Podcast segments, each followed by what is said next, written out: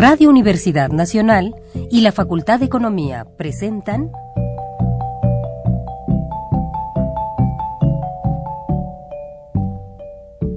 Los bienes terrenales.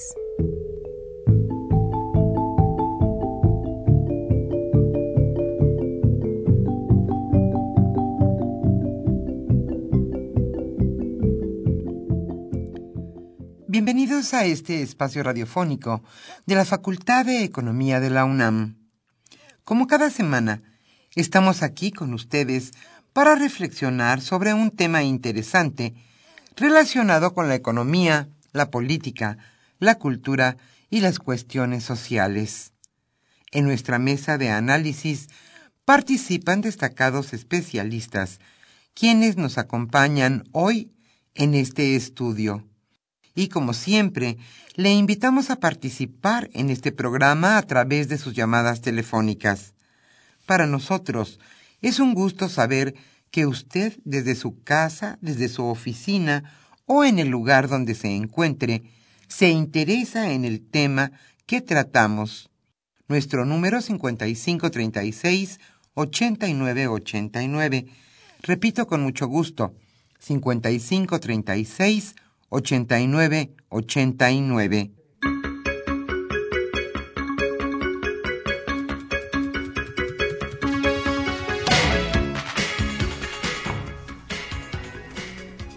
Es un gusto para nosotros estar con ustedes este viernes caluroso aquí en la Ciudad de México. Este día hablaremos sobre la Unión Europea y el euro en un programa que hemos denominado la sostenibilidad del euro. Carlos Javier Cabrera Abame charlará hoy con Santiago Anima Puentes y también con el profesor Carlo Panica. Santiago Anima es catedrática de nuestra facultad, la Facultad de Economía de la UNAM, y Carlo Panico es sin duda un especialista en el tema él actualmente es profesor invitado de la Facultad de Economía. La sostenibilidad del euro. Ese es nuestro tema. Como siempre, le invitamos a participar en este programa a través de sus llamadas telefónicas. Y como siempre también, la Facultad de Economía hoy obsequiará el libro Educación Superior en México, Problemas y Perspectivas ante la Sociedad del conocimiento. El autor, el coordinador de este texto es Leonel Corona Treviño. Antes de iniciar el tema de hoy, en donde hablaremos sobre la Unión Europea y el euro, le invitamos a escuchar la economía durante la semana.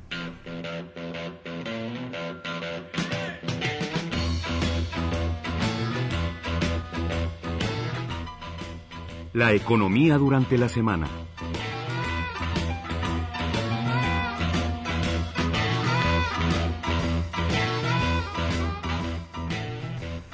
La verdad, la verdad, pagar impuestos es casi una penitencia.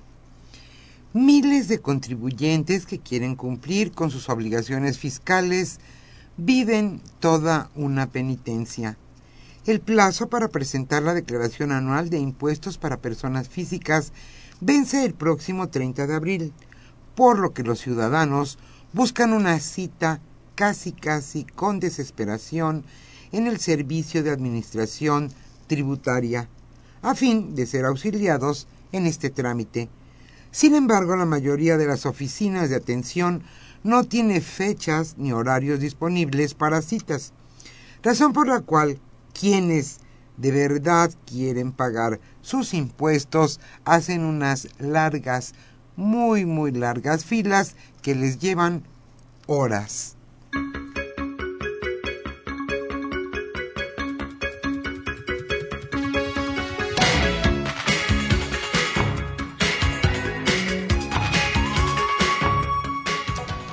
Amparos contra la reforma laboral. La ola de amparos contra la reforma laboral de noviembre de 2012 fracasó en donde en la Suprema Corte de Justicia de la Nación.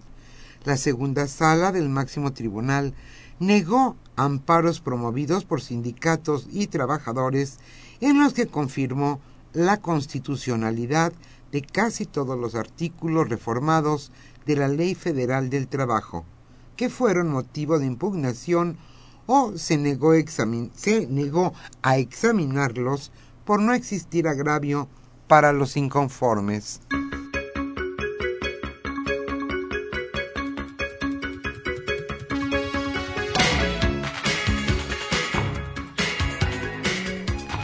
podrá haber gasoductos en el Istmo. El Istmo de Tehuantepec está en la mira de Pemex para construir cuatro ductos entre Veracruz y Oaxaca. La paraestatal invertirá 2.310 millones de dólares en este corredor transísmico. El proyecto pretende aprovechar la infraestructura de macro almacenamiento en Coatzacoalcos y Salina Cruz así como desarrollar nuevas instalaciones portuarias y tendido de ductos.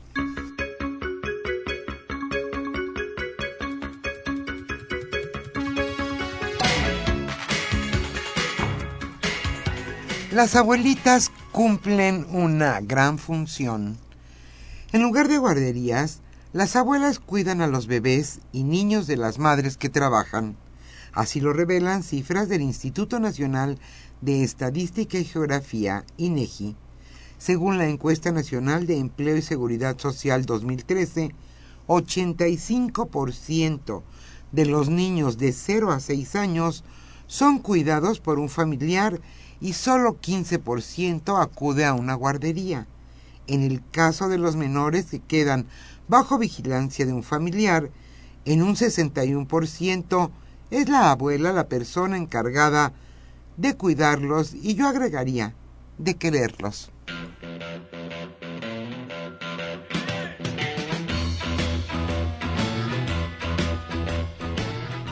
El tema de hoy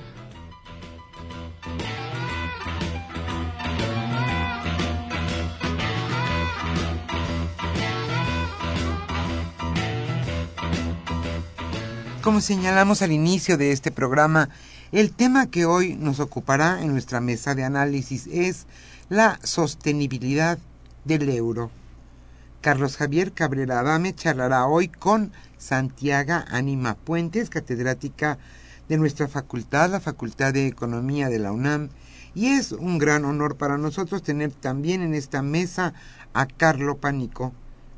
Actualmente el maestro Panico es profesor invitado de la Facultad de Economía. Nuestro tema, la sostenibilidad del euro. Hablaremos, por supuesto, de la Unión Europea y del euro. Como siempre, le invitamos a participar en este programa a través de sus llamadas telefónicas. El libro que hoy estaremos obsequiando a los primeros radioescuchas que se comuniquen a los bienes terrenales es Educación Superior en México. El autor Leonel Corona Treviño.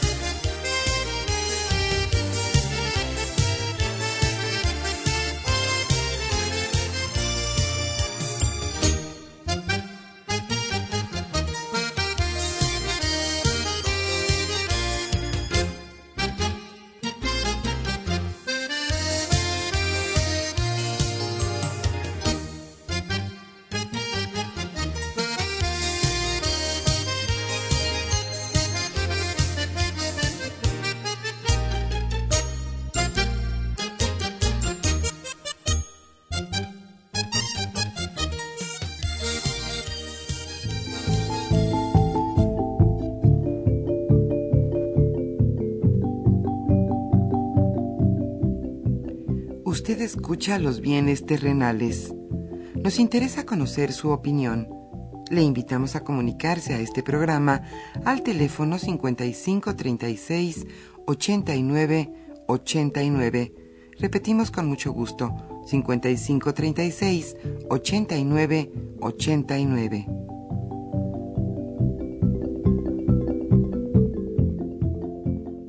Muy buenas tardes, estimados radioescuchas de los bienes terrenales. Bienvenidos a una emisión más de este programa que con mucho gusto lleva a ustedes la Facultad de Economía y Radio Universidad Nacional Autónoma de México. Como ya se comentó en la introducción a este programa, eh, se encuentra con nosotros el doctor Carlo Panico. Muy bienvenido, Carlo, que está haciendo una estancia, bueno, ya es otra edición de, una estancia aquí en, México. Él es profesor de la Universidad de Nápoles Federico II. De la Universidad Federico II de Nápoles. Eh, Santi, bienvenido una vez más eh, al programa. La maestra Santiago Anima Puentes es eh, profesora de la Facultad de Economía. Muy bienvenidos. Pues el tema, como ya se mencionó también, es la situación de la Unión Europea. ¿Cómo está? Eh, ¿Cuáles son las perspectivas? ¿Se ha recuperado ya de la crisis eh, que inició en el año 2008? Los, ¿Cuál es la situación en términos de los niveles de empleo, de los conflictos que, se han generado? El problema del euro. ha habido eh, en algunos momentos de tensión, sobre todo, eh, señalamientos de que se ponía en cuestión, en duda, el, sostenimiento futuro de esta moneda única de la Unión Europea. Y hoy, bueno, pues tenemos un elemento que le añade presión a esto también, que es el conflicto de Ucrania, Rusia, eh, y, bueno, los países europeos. que y esto seguramente tendrá algún efecto, quizá cuestionando aún más a los principales países europeos. No sé, Carlos, muy bienvenido. Y si nos quieres presentar eh, un panorama general de la situación eh, europea. Sí, gracias.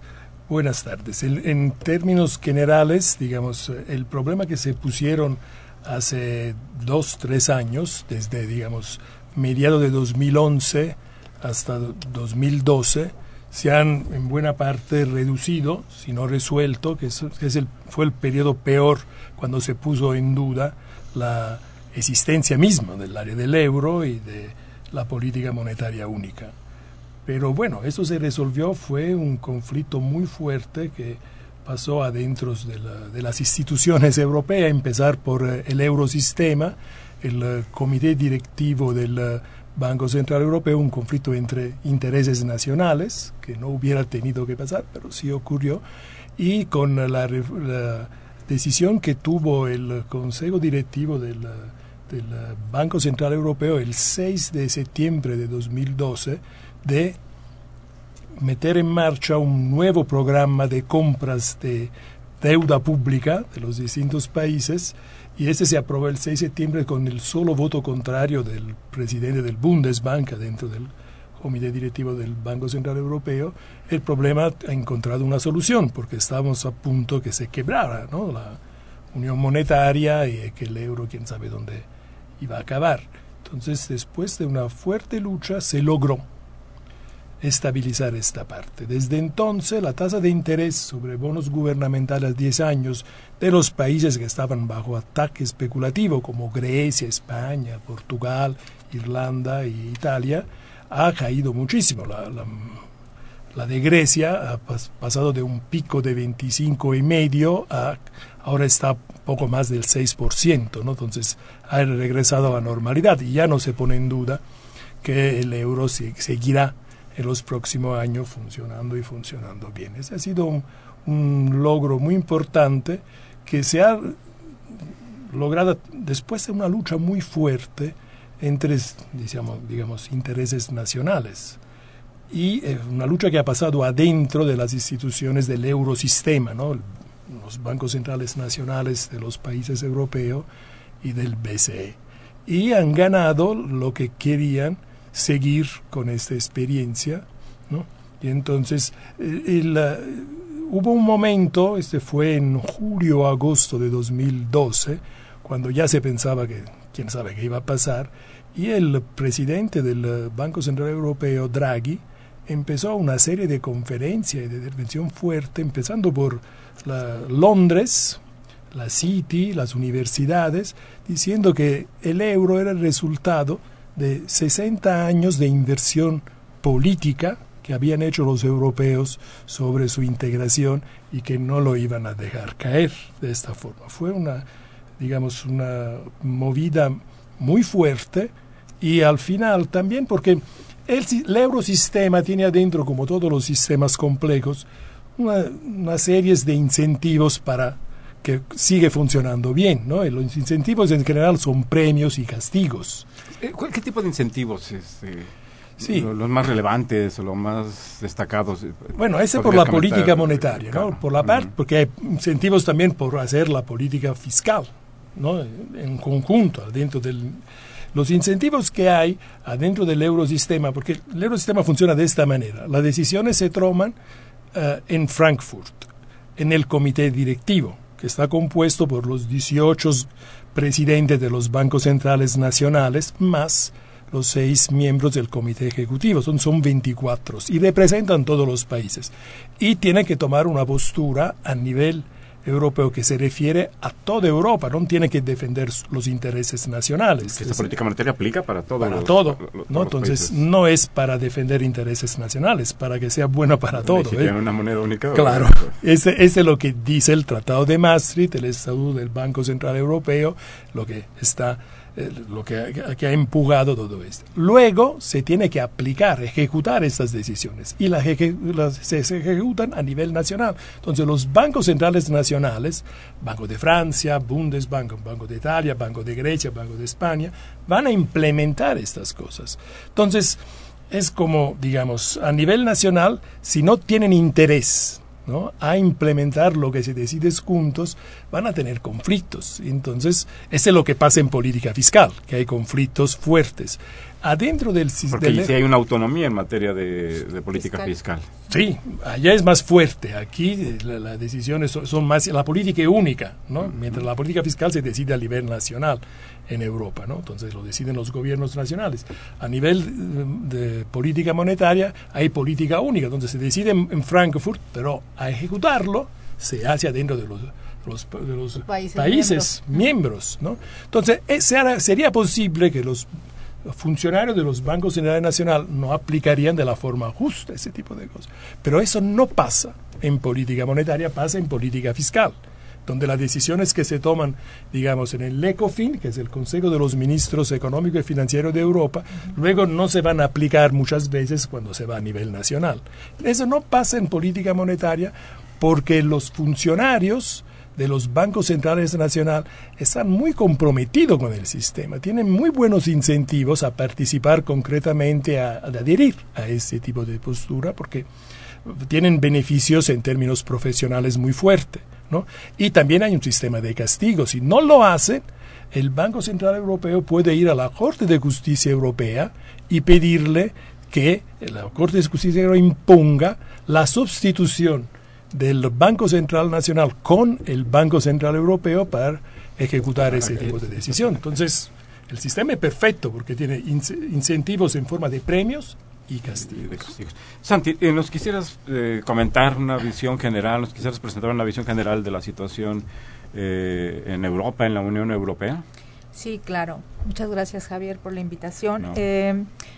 bueno, se, hay mucha duda y por eso es muy importante este programa sobre si el euro se sostiene o no. Eso viene ya desde la crisis que la destapa Grecia en 2010 y que son los países más afectados gracias a ese incremento tremendo de la deuda que fueron teniendo, que de pronto se, se pone en riesgo la, el, una moneda que nace desde la Primera Guerra Mundial hay esto que decimos 60, 70 años de creación de, de, otra cuestión. Entonces 70 años no se pueden tirar y es muy difícil aún, ni en el 2012 que sí se veía mucho riesgo. Y tendría implicaciones muy graves porque no solamente sería que desapareciera el euro, sino una la desintegración de una unión. No, puede ser, sería una especie de involución. O sea, no puede ser. Entonces, eh, en todo caso, países muy en riesgo, como el caso de Grecia, en todo caso era que Grecia hubiera salido y luego regresado, pero eso era en última instancia.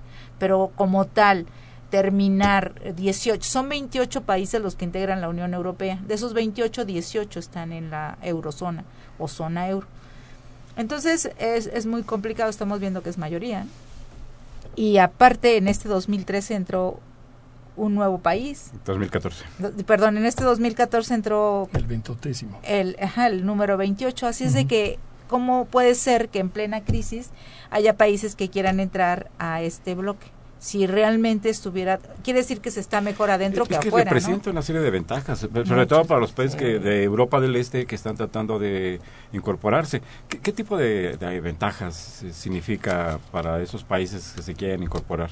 Pues son economías pequeñas que se hacen fuertes al estar en grupo. Es como la unión hace la fuerza. ¿Reciben realmente. apoyos? Sí, desde antes, desde el momento que tocan la puerta y son aceptados hay unos fondos que se llaman estructurales y que se y que van directo en el momento en que un país es aceptado aceptado no que ingrese ya desde ese momento empiezan a mandar fondos para que su economía se equilibre y de un punto de, de un punto en donde todos deben de arrancar este, son admitidos porque sus economías las deben de poner a un nivel. Y en materia de política social también deben de cubrir un cierto piso de beneficios sociales para la población, ¿no? Así es. Entonces, este, eh, hay un interés ahora mismo, hay una cola para querer ingresar a la Unión Europea, están formados los países de Montenegro, que toda esta parte de la ex Yugoslavia son los países que próximamente ingresarán a ¿Y es sostenible, Carlos, perdón? Sí, sí, bueno. La, suma, la agregación de todos estos países? Yo creo que sí, estas son, son experiencias que van, van progresando a pesar de los problemas que pasan en ciertos momentos, se tiene que salir de la manera justa se tiene que resolver bien estos problemas, pero no hay de otra, porque con la inestabilidad financiera que tenemos a nivel internacional y con la fuerza que tienen los mercados financieros hoy, si no, como decía Santi antes, si no se hace, si no se juntan, la unión hace la fuerza, van a tener peor condiciones en, el desarrollo económico. Hay unos datos que para los mexicanos es muy claro, ¿no? que, que puede enseñar muy rápidamente, muy sintéticamente cuál es el gran beneficio. ¿no? Si van a ver los datos sobre las reservas oficiales, van a ver lo de los países de América Latina, ¿no? en los últimos, digamos, de los años 80 por delante, han aumentado mucho en términos del PIB, se han hecho más del doble. México tiene casi el 15% y viene de 4 o 5% de los años 70 y años 80. Y ahora, si ven los, la, los, la evolución de las, de las reservas oficiales como porcentaje del PIB, todos estos países la tienen por arriba, como si fuera una exponencial. Si van a ver los países que están en el área del euro, tienen una parte que sube, luego se forma el euro y baja. Grecia tiene 2-3% del PIB, que es de reservas oficiales. Es una ventaja enorme. Y la tasa de interés si van a ver antes de, la, de este episodio que ahora poco a la vez se está resolviendo, que de la crisis de deuda que empieza en 2010, desde 99, que empieza el área del euro, hasta 2008, 2009, prácticamente todos los países del área del euro tenían la misma tasa de interés a largo plazo que tenía Alemania. Es como si eh, México tuviera la misma tasa de interés de, Estados, Unidos. ¿no? Es un, desde el punto de vista del desarrollo, estos dos puntos son fundamentales para decir cómo cambia la situación, los beneficios que tiene. Es una protección fuerte de los ataques especulativos. No es una protección total, como hemos visto. Pero la, si pasaron las cosas que pasaron, fueron porque, porque hubo algunas fallas en el funcionamiento de las instituciones, no porque el mecanismo no funciona. Entonces ahora un poco a la vez se están corrigiendo. En la parte financiera, el problema, la falta de regulaciones para los Sí, las fallas son, digamos, en la organización institucional del sistema, ¿no? Que la parte monetaria es la que funciona mejor y ha tenido este problema de, eh, digamos, de mayo de 2010 hasta, digamos, final de 2012, cuando han empezado los ataques especulativos en contra de la deuda pública, primero Grecia y luego se han pasado a los otros países, el eh, Banco Central Europeo, el Eurosistema, que tenía que jugar su papel de estabilizar las tasas de interés sobre bonos gubernamentales, porque parte del mecanismo de transmisión de la política monetaria en un país no lo hicieron porque entraron adentro del comité directivo estos conflictos que se han resuelto, como se decía antes, en septiembre de 2012, poniendo en minoría el Bundesbank. El Bundesbank ha sido el presidente del Bundesbank, Weidmann, en esta reunión fue el único voto contrario contra este programa, que hizo pagar otra vez la tasa. El Banco Central de Alemania. Banco Central de Alemania. Sí, y en cambio de esta oposición logró el Bundesbank que se, se puso una condición a la compra ilimitada de bonos gubernamentales, o sea que los países respetaran las reglas fiscales que se llaman Pato de Estabilidad y Fiscal Compact. Este, este elemento es lo que todavía introduce incertidumbre en el funcionamiento del sistema, que es, digamos, por un lado es necesario que hay coordinación entre política monetaria y fiscal, pero por otro lado la coordinación no puede ser basada solo sobre elementos de castigo, incentivos negativos. Quien se equivoca toma un golpe fuerte por parte de la institución. Estas sí las cosas no funcionan. Ese es el elemento de incertidumbre que todavía hay en el sistema. Eh, Santi, si hiciéramos un, si te parece bien, un pequeño paréntesis y tratáramos de ver cuáles son las diferencias principales entre la Unión, que es un mecanismo claro de integración europea, y lo que pasa en México con Estados Unidos y Canadá, eh, a, propósito de que se acaban de cumplir, no sé si te comprometo mucho, los 20 años, y, una serie de eventos y reflexiones. que esta, este planteamiento que hace Carlos de la solidaridad, el apoyo a las políticas únicas, la, eh, lo que tú mismo señalabas, el flujo de recursos a los países que se están incorporando para igualar, para equilibrar niveles de desarrollo. ¿Aquí qué pasa? Sí, justamente, digamos, eh, eh, esta evaluación que ya llevamos más de medio año haciendo del Tratado de Libre Comercio de, con América del Norte, donde está México, bueno, las conclusiones justamente de un seminario que hoy me comentaba Carlos que se terminó, es que, y todas las conferencias y demás, se concluye que no se cumplió con lo prometido, digamos.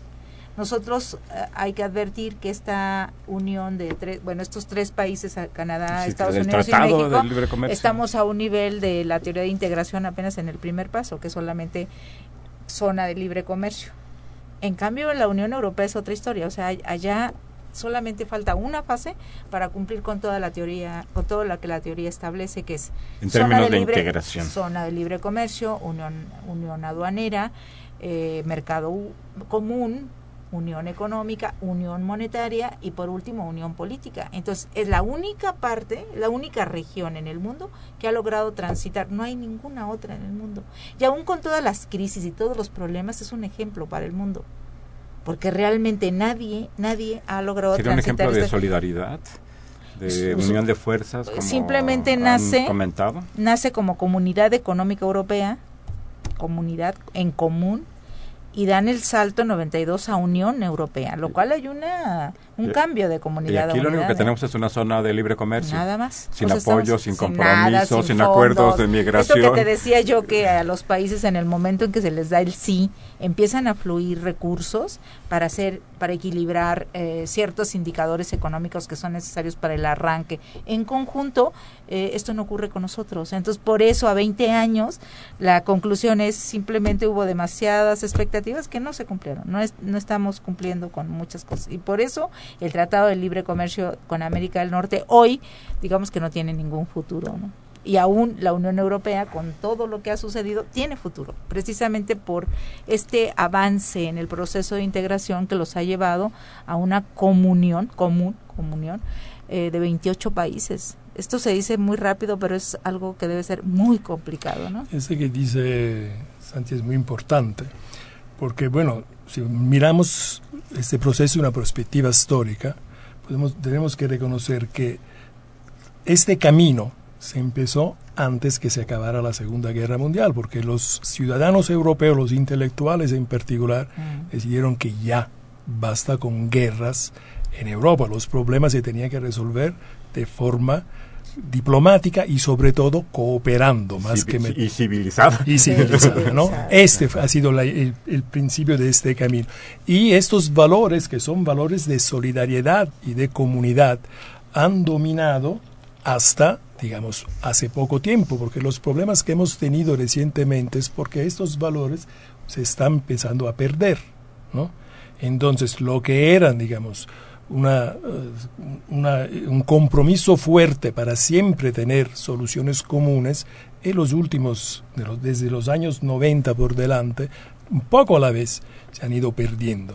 Por eso han entrado conflictos, han emergido otra vez conflictos nacionales que antes no emergían en la política europea.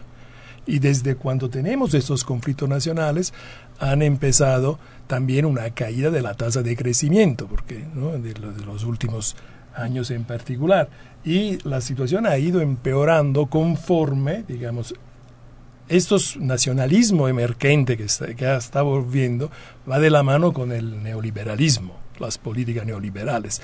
Los dos elementos van, están yendo juntos eh, conforme se han ido desarrollando, han bajado la capacidad de Europa de crecer más ¿no? y de resolver sus propios es que la crisis misma ha llevado a exacerbar estos sentimientos nacionalistas y al eh, eh, auge de los partidos más conservadores ¿no? en Holanda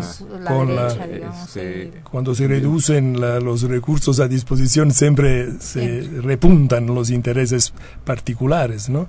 Pero bueno, también es un problema de cambiar un poco ideología. Es un problema mundial, no es solo un problema de Europa este, ¿no? Y si no cambian esta perspectiva de tipo neoliberal, ¿no? De que cada uno tiene que resolver su propio problema sin nunca tener una visión solidaria que se va explicando en un Estado a través de la política económica, la política social o a través de una política, digamos, de relaciones internacionales más, digamos, bien hecha y sin tensiones, bueno, si no se resuelven estas cosas, no, no vamos a salir de este problema y sobre todo vamos a tener una tasa de crecimiento muy baja. Bueno, en los últimos, en el último año, eso es, es un punto que se va reconociendo siempre más. Hay muchos autores importantes, premio Nobel, gente muy buena como Piketty y otros, que están apuntando muy claramente hacia un principio de milenio y una estagnación, ¿no? un periodo de estancamiento, fuerte que va a durar muchas, muchos, muchos quinquenios, si no, digamos decenios, décadas, ¿no? si no cambiamos línea. Ese también se refleja en la política europea y va de la mano con, digamos, este refuerzamiento que tenemos en lo en el nacionalismo que está emergiendo, que entonces en lugar de resolver todos juntos y tener un punto de vista de, Europa en sus conjuntos, cada uno trata de defender sus propios intereses particulares. Y eso... mientras de que todo va bien, nadie se queja, no pasa nada. Pero los años de crisis es donde se demuestran Así es, los compromisos y las consistencias. Si les parece, hacemos una pausa y regresamos a los bienes terrenales.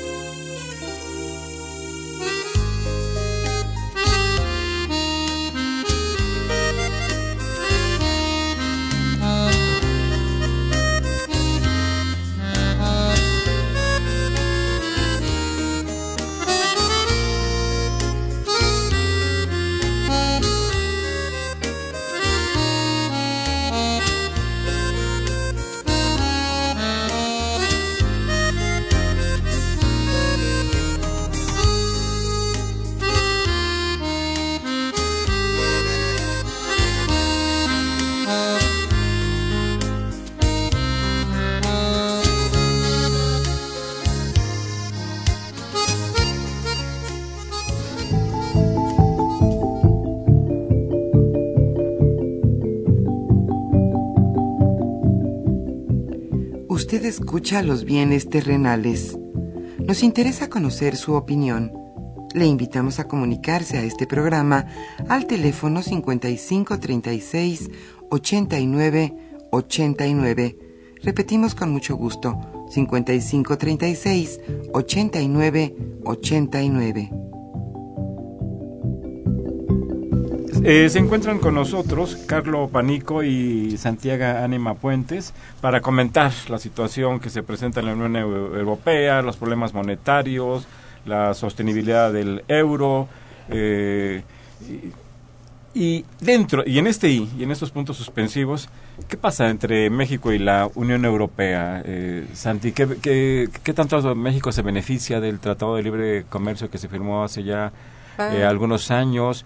Eh, con los convenios. Recientemente vino eh, el presidente francés y bueno, ahí se anunciaron pues no sé, 58, 78, muchos, muchos convenios. ¿Qué pasa en esta relación? Bueno, eh, el próximo año cumple 15 años el Tratado de Libre Comercio de México con la Unión Europea. Sin duda ha habido avances, como siempre, no los que al principio se establecen, porque pues uno al principio como que quiere lograr muchas cosas. En el camino se va dando cuenta que, que no es posible, pero bueno, hemos logrado no solamente la firma y, y operación de un tratado de libre comercio, sino también una asociación estratégica con nuestro país. Somos el único país de América Latina que tiene con Europa dos instrumentos muy importantes, que es tratado y asociación, y asociación estratégica.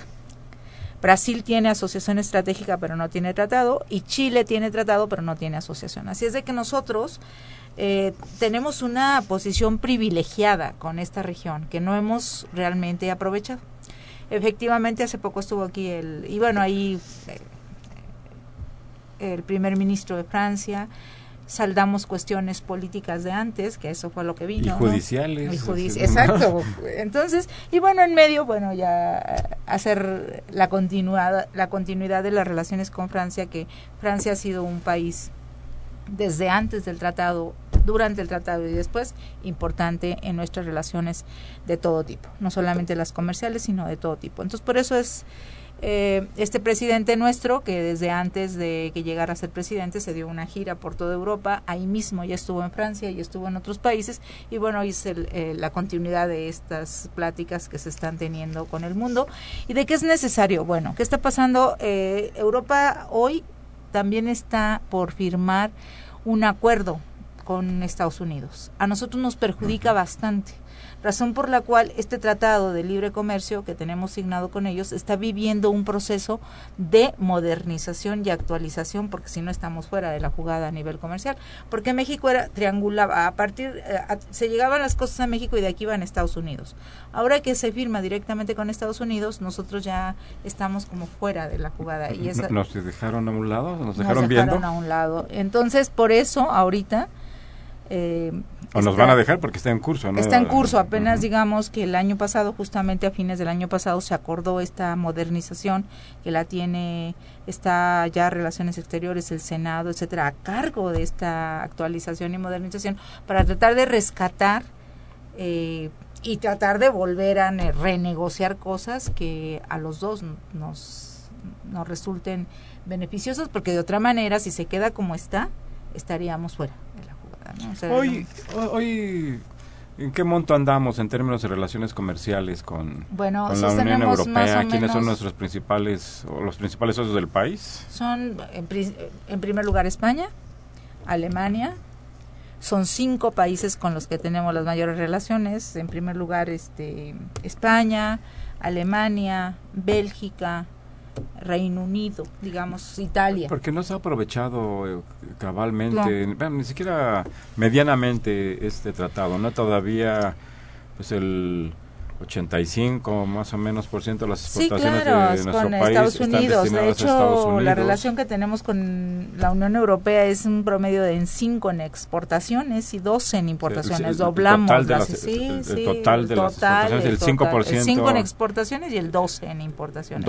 12. 12. y el 12% de las importaciones. Bueno, pues es un intercambio pues significativo, dado el volumen de las exportaciones mexicanas, pero, pero pequeño en, términos de lo que podría no, no hemos logrado realmente aprovechar, porque en el camino, Javier, realmente se han detectado, y para eso se ha servido el tratado, por ejemplo, eh, nosotros, eh, el, acuerdo, el acuerdo global entró en vigor en 97, y de este acuerdo global son tres vertientes la primera vertiente es asociación económica y de ahí nace el Tratado de Libre Comercio de México. Digamos, es el hijito dentro de la vertiente asociación económica. Hay otra que se llama concertación política, que incluye, que ve toda la cuestión política, y una última de cooperación. En esta de cooperación hay 18 áreas, entre las cuales está la cooperación económica. Bueno, a través de la cooperación económica, cuatro años después, en 2004, una vez que entró en vigor el Tratado de Libre Comercio, viene un programa específico que se llama Programa para facilitar el Tratado de Libre Comercio de México con la Unión Europea. Y en este programa de facilitación apenas se descubrió que nosotros estábamos en bañales, por ejemplo, en normas. México no no tenía normas específicas. Entonces, bueno, sí, efectivamente 5 y 12% en la relación comercial, pero lo que se ha logrado destrabar en el medio para poder incrementar ese comercio es toda la parte de normas, técnicas y normas fitosanitarias que nos estábamos un poco ah, empañados. ¿Se puede decir que ha habido un descuido por, por parte, por parte de México y a través de este tratado que no ocurre con el Telecán, aquí hemos podido detectar estas cosas internas de nuestro país que era necesario empezar a caminar. Y está toda la parte de normas técnicas y sanitarias, que estábamos muy atrasados. En la parte de aduanas, en la parte de propiedad intelectual, en la parte de inversión. O sea, son siete temas que se ve pobre eh, el avance, pero realmente internamente ha sido muy amplio gracias a este Protelecuem que se, se financió con mitad del dinero de Europa y mitad del dinero de México. Entonces es un programa que dio fuertes resultados como la ley de competencia que tenemos ahora mismo en nuestro país, gracias al Protelecuem. Entonces ha habido avances, ha sido importante. ha habido avances, pero bueno, cualquier política prudente indicaría que habría que diversificar nuestras relaciones económicas, comerciales, culturales, de todo orden, ¿no? Sí, la política comercial mexicana está demasiado concentrada sobre la relación con Estados Unidos y se descuida bastante lo que son las relaciones con otras áreas en particular. Bueno, Europa es un área donde se sí, sobre todo con países, por ejemplo, la ampliación de 2004, que eran países con una situación económica parecida a la nuestra, no le hemos sabido aprovechar. Digamos el caso de Polonia, República Checa, Hungría, eran países con los que podíamos ir como de tú a tú y sin embargo dejamos pasar. Ya el año que el, este año son 10 años de esta ampliación. 2004-2014. Este, en la facultad, por cierto, se va a organizar un evento que tú coordinas, eh, Santi, eh, pues que busca explorar estas situaciones, analizarlas, estudiarlas. ¿Podrías eh, comentarnos y, además invitar a, nuestros escuchas? invitados todos, en la Facultad de Economía se organiza una vez al año una semana que se denomina Semana de Europa en Economía y cada vez, bueno, se busca un tema candente, un tema interesante, a la luz de que salen en esa semana, pues gracias a, a varios especialistas que están invitados y que se puede abundar en el tema europeo. Porque es, eh, esta semana es del 5 al 9 de mayo y se crea por el Día de Europa, que es el 9 de mayo, un poco llamando la atención sobre el Día de Europa, que ya es un icono en Europa. En la facultad organizamos esta semana y en esta ocasión justamente el euro está cumpliendo 15 años. Entonces la temática que se va a abordar es justamente alrededor del euro, pros, contras, que se ha ganado, que se ha perdido, quién ha ganado, quién ha perdido, cuánto. O sea, una discusión muy amplia. ¿En qué horario más o menos se desarrollan eh, lunes sesiones? y miércoles es a las 12 del día y a las 5 de la tarde. Va a ser la sesión doble en la mañana y en la tarde. Esto con el afán de atender tanto a la comunidad universitaria de la mañana como a la comunidad, universitaria de la tarde. Y el público en general que quiera. El público en general que quiera que Prefieras en la mañana o la tarde. ¿En qué lugar? Es en el auditorio Jesús Silva Herzog. Ese está situado en en, el primer piso del edificio B de la Facultad de Economía. Ahí los esperamos, 5, 7 y 9 de mayo. Es un tema que hay que revisar, hay, que ampliarnos, hay que diversificarnos, no podemos cerrarnos eh, a simplemente a ver hacia, está, hacia el norte, porque ya ni siquiera se nos está olvidando el sur, Brasil, Argentina, Chile, Venezuela, claro. Colombia, etcétera. Necesitamos despabilar un poco esta situación. en, la facultad hay una actividad muy intensa en torno al a la revisión, el estudio, las relaciones con China, que, que muy, este, que con mucha constancia organizan los profesores Yolanda Trápaga y Enrique Dussel, eh, que es un mercado enorme y, y un potencial que, que es una, eh, una vertiente de revisar, de, de, de analizar, estudiar otros otras posibilidades. Igual, habría que dar un impulso también aquí, bueno, que tú lo has hecho, ¿no? Bueno, tú el este Centro de Estudios... Centro de Estudios Económicos de la Unión Europea México. Bueno, a mí yo tengo ya 14 años a cargo de una materia que se llama Economía Europea. Y, y bueno, ahí es, me mantengo. El tema para mí es fascinante y yo siempre procuraré, este, aparte de darlo semestre tras semestre, sacar la temática una vez al año o dos a la comunidad en su conjunto. Y Carlos, desde tu perspectiva de eh, Pues es que ya es mitad del año estás aquí, ya compartes, pero la otra mitad del año que estás allá, ¿cómo se ve? ¿Cómo ves tú la relación México-Europa desde allá? Desde, bueno, son muy limitadas relaciones, digamos, no solo comerciales, también las relaciones culturales, se pudiera hacer mucho más. desde el punto de vista de la Europa, México es interesante como, principalmente como un país para turismo, eso es lo que más llama la atención, y también la otra cosa que desafortunadamente, tengo que decir, pues, resalta mucho es todo el problema de la violencia y del narcotráfico, que es la, siempre está en primera plan de todos los, los periódicos. Cuando hay noticias de, sobre México siempre son noticias de este tipo en general y no hay no sale poco todo lo, los demás, todas las cosas buenas que se hacen aquí y eso no ayuda ¿no? a desarrollar este tipo de, relación desde el punto de vista. efectivamente, el problema de la violencia es un problema que afecta mucho a nuestro país, a nuestros ciudadanos, la seguridad nacional, la integridad de todos los ciudadanos, de los niños, de los adultos eh, de este país y, bueno, genera problemas en términos de inversión. Ya los informes del Banco de México muestran que ya es un, un, criterio, ya es una consideración que se hace el nivel de violencia. Y bueno, lo que tú acabas de comentar ahora, pues es muy lamentable que se ve una nota sobre México en el extranjero y la nota tiene que ver con la mayoría de las veces tiene que ver con estos acontecimientos y no con otros, ¿no? Porque hay muchas cosas que también son, desde el punto de vista cultural, México es un país muy vivo y no, este no llega del otro lado, ¿no? Entonces se pierde todo lo que es positivo, propositivo, donde se puede desarrollar relaciones culturales, comerciales, llega muy poco. No, es lo que se ve. Muy lamentable. Ojalá que estos problemas eh, se puedan superar en nuestro país por el bien de, la ciudadanía, de todos los que habitamos, de todos los que vivimos en este país y para nuestro desarrollo. Y también de eh, los europeos. este, si no tienen inconveniente, vamos a, ceder un momento la palabra a nuestros radioescuchas. Eh, José Guadalupe Medina, él nos habla de Nezahualcóyotl, gracias. Pregunta, ¿la Reserva Federal de Estados Unidos puede influir en la estabilidad económica del euro? Bueno, es un... un espejo, digamos. Sí, no, bueno, la Reserva Federal tiene su política y la política monetaria en particular de la de Estados Unidos tiene efecto en todo el mundo pero bueno, tiene más efecto sobre México, sobre los países de América Latina que sobre Europa, porque Europa tiene, desde el punto de vista económico, es un área fuerte, entonces tiene más autonomía e independencia. Banco Central Europeo es lo equivalente, ¿no? Al Banco Central Europeo. Sí, entonces... Sí, la reserva.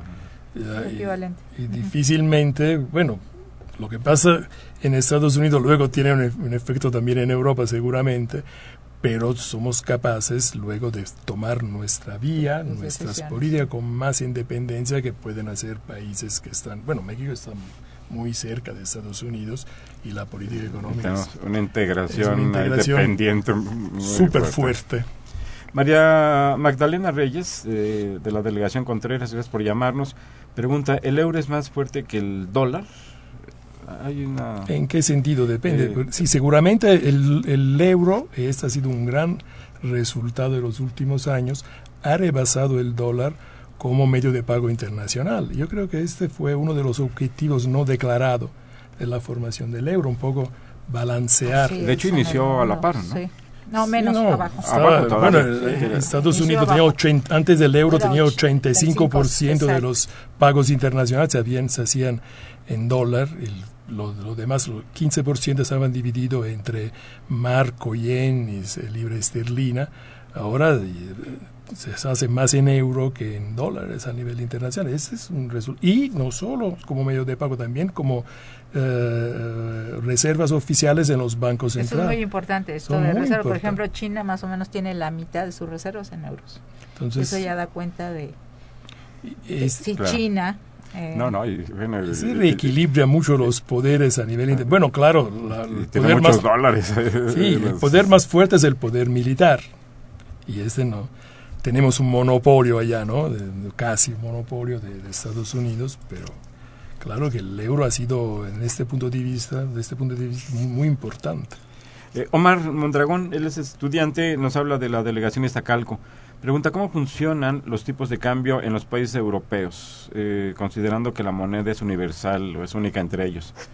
no hay tipo de cambio. Tipo de cambio, en consecuencia, ¿verdad? Sí, no. Eh, este pone todos los problemas de coordinación entre las políticas económicas dentro de, del área, porque los, los gobiernos nacionales, luego aparte de la política monetaria, la política de competencia, todas las otras políticas son decididas a nivel nacional. Entonces, pero a tener una moneda única no pueden irse por su lado. Entonces se pone un problema fuerte de coordinación y allá donde están los problemas que se tiene que resolver. Si esto se resuelve bien, Europa puede jugar un papel importantísimo para el crecimiento del mundo, porque es un área muy grande, es casi el 17-18% del PIB mundial que se yo creo que lo que él quiere decir es más o menos cuánto cuesta, o a qué equivale un euro en España, un euro en Italia, un euro. Ahí sí es la diferencia, pero eso se hizo antes de llegar como para saber que 166 puntos de peseta equivalían a un euro. que dos se formó. Exactamente, eso es a esa, me imagino que a eso se refiere.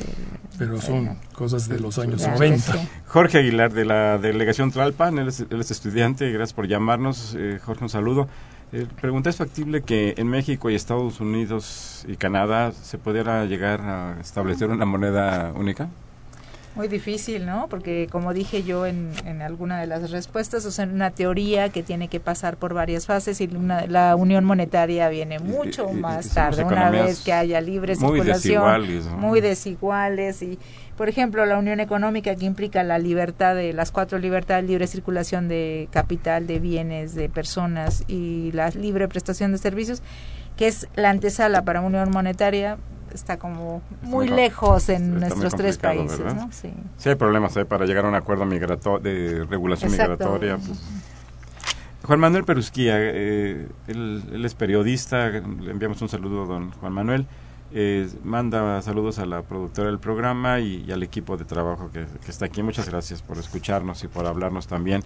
Manuel Munguía de Iztapalapa envía un saludo a la mesa de trabajo eh, y pregunta por qué no se supervisó por parte de la Unión Europea a los países denominados PICS. Sí, los, eh, es Portugal, son los países que han tenido Grecia, y España. Y, ahora se lo está y ahora se les está sometiendo a una política de austeridad. ¿Dónde está la falla? ¿Por qué no se supervisó? La falla es lo que se dijo antes, o sea que el Banco Central fue, digamos, eh, no pudo intervenir como quería intervenir por conflictos nacionales adentro de su comité directivo, ¿no? Entonces se paralizó el Banco Central y no, no intervino desde 2010 hasta 2012 para contrarrestar los ataques especulativos. Y ese luego ha determinado la necesidad de encontrar salidas y las salidas que se han encontrado, que se están proponiendo, son salidas en términos de política de austeridad que no funcionan. Se tiene que retomar un crecimiento de todo el área con mayor solidaridad. no hay de otra. Eh, Celia Sánchez de la Gustavo Madero, gracias también por llamarnos. Eh, ella plantea qué posibilidad hay de una desintegración. Ya se ha comentado que no, que no hay tal, ¿no? Que el euro se está creciendo, ¿no? La, sí, el euro se sostiene lo que pasa, y la Unión Europea también. Es que ahora está más fuerte, toda la, digamos, el euro y no solo es casi imposible salirse. O sea, los, lo que para si Grecia quisiera o Italia o España quisieran salirse, se salieran de la Unión Europea, porque estar en la Unión Europea implica ya participar al área del euro. Ahora, este vale por todos los países menos Inglaterra, Suecia y, Dinamarca, ¿no? Son, los, tres, que, optaron por no estar un régimen especial, pero todos los demás ya han aceptado el euro. Ahora los que faltan todavía, después de los 18 tiene otros 10. Menos, hasta 25, son 7. Están en espera que cumplen con los requisitos. Con los requisitos para estar en la zona euro, que son los criterios de convergencia, que eso es lo tratado de Maastricht. Si un país quiere salirse, se sale de la Unión Europea. Y de, tiene que empezar de nuevo con sus propias reservas a entrar en el comercio internacional. Las reservas nacionales están en manos del Banco Central Europeo, porque el Banco Central Europeo es de propiedad de los bancos centrales nacionales, entonces el capital se formó con aportaciones de reservas internacionales. ¿no? Ahora, tienen que negociar la restitución de las reservas. Lo que pasa es que los países en particular que han tenido ataque especulativo han tenido que tomar préstamos, digamos, adentro del sistema de pago eh, europeo que se llama el sistema Target, tienen deuda ahora después de lo que ha pasado en los últimos años muy fuerte con el Banco Central Europeo. Entonces, si quieren negociar la restitución de las reservas, tienen que pagar la deuda. Probablemente se quedan sin, sin reservas. Entonces, ¿cómo van a empezar de nuevo, no? Entonces, ningún se puede salir de este... Bueno, yo creo, creo solo Alemania se pudiera salir sola, ¿no? Y dejar a los demás, pero sería también para ellos un grave problema porque la integración comercial es muy fuerte. Ataron su destino casi indisolublemente. En realidad llegamos a la moneda única porque somos ya una sola economía. Entonces estamos necesitamos una sola moneda, ¿no? No, es de casualidad, no, fue algo ideológico, fue algo muy concreto que llevó a esto. Pedro Marín nos habla de Coyoacán, gracias por hacerlo. Eh, ¿Qué opinan sobre el hecho de que los eh, candidatos electos en las urnas no, no son quienes gobiernen? ¿Y qué opinan acerca del rescate de empresas y bancos privados con dinero público? Y, y, finalmente, ¿cuál es el fin del bipartidismo y los movimientos en España y Grecia? Este, me imagino que se refiere a la elección europea que vamos a tener en mayo, final de, mayo. no, la elección del Parlamento, Europeo. donde hay mucha tensión ahora porque en los países, muchos países, al resurgir los nacionalismos, han, se han puesto en marcha algunos partidos que piden la salida del euro. Lo piden de forma demagógica porque no saben de qué hablan, pero este está teniendo un cierto efecto por la las políticas de austeridad, y las dificultades que estamos teniendo en términos de política social, en términos de, los que estamos, eh, eh, estamos acostumbrados a tener como europeos, ¿no? Y todo esto en términos de salud, de protección de la salud, de protección social y todo esto. Entonces, ahora hay con esta elección la posibilidad que adentro del Parlamento Europeo entran muchos partidos que están en contra de la moneda única. Ese puede ser, pero unas, como una alarma, ¿no? una señal de alarma para el manejo de, la, de, la, de, toda la Unión Europea. Y puede ser que este es un elemento que puede hacer reflexionar sobre el, el, éxito negativo que están teniendo la política de austeridad y la necesidad de regresar a una política más de mayor solidaridad internacionales entre los distintos países de Europa y de mayor digamos, de un crecimiento solidario entre todos, ¿no? Es, ojalá que pase que, por ahí se, resuelva el, asunto. Eh, don Jesús Ríos, un saludo, gracias por llamar. Eh, comenta que George Soros ha platicado que ha pasado el tiempo para que el euro pudiese fortalecerse, ya que el mando de la deuda soberana y el déficit de países como Grecia, Portugal o España lo impiden. Eh, ¿qué, ¿Cuál sería la Pero Irlanda y España eran los países que venían mencionando como ejemplo que se, que se tenía que seguir la cereza porque tenían sí tenían una de, un ratio deuda PIB muy bajo y el déficit tenían superávit esos países. Entonces no no ha dependido de no la realidad la crisis depende de otras cosas no de no de la de la del excesivo gasto o deuda pública que tenían estos países eh, Salvador Ortiz, gracias por llamarnos. Nos habla de, él llama de, de y ocupación desempleado. esperamos que pronto abandone esta situación, don Salvador. Eh, pregunta, ¿todavía los países europeos nos siguen viendo con, como un país atrasado? Ya comentó a su momento Carlos eh, esta situación. Se nos ha agotado el tiempo. Eh, muchas gracias. Eh, a ustedes por escucharnos, por hablarnos a este programa. Muchas gracias a la maestra Santiago Ánima Puentes, al doctor eh, Carlos Panico por haber estado aquí con nosotros. Gracias a ustedes. Eh, los esperamos el próximo viernes a una emisión más de los bienes terrenales. Les recuerdo que este es un programa de la Facultad de Economía y de Radio Universidad Nacional Autónoma de México. Muchas gracias y muy buenas tardes.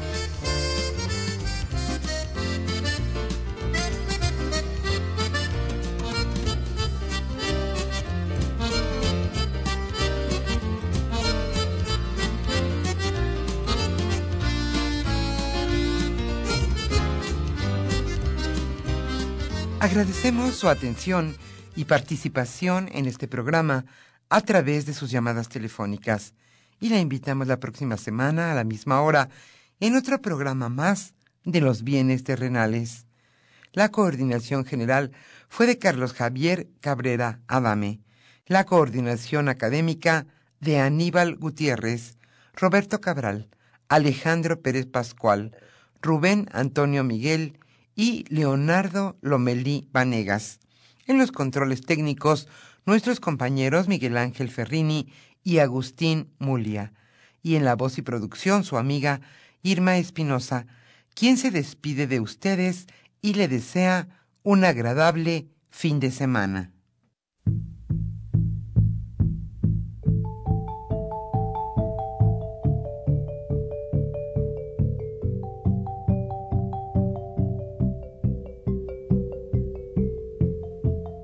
Radio Universidad Nacional y la Facultad de Economía presentaron Los bienes terrenales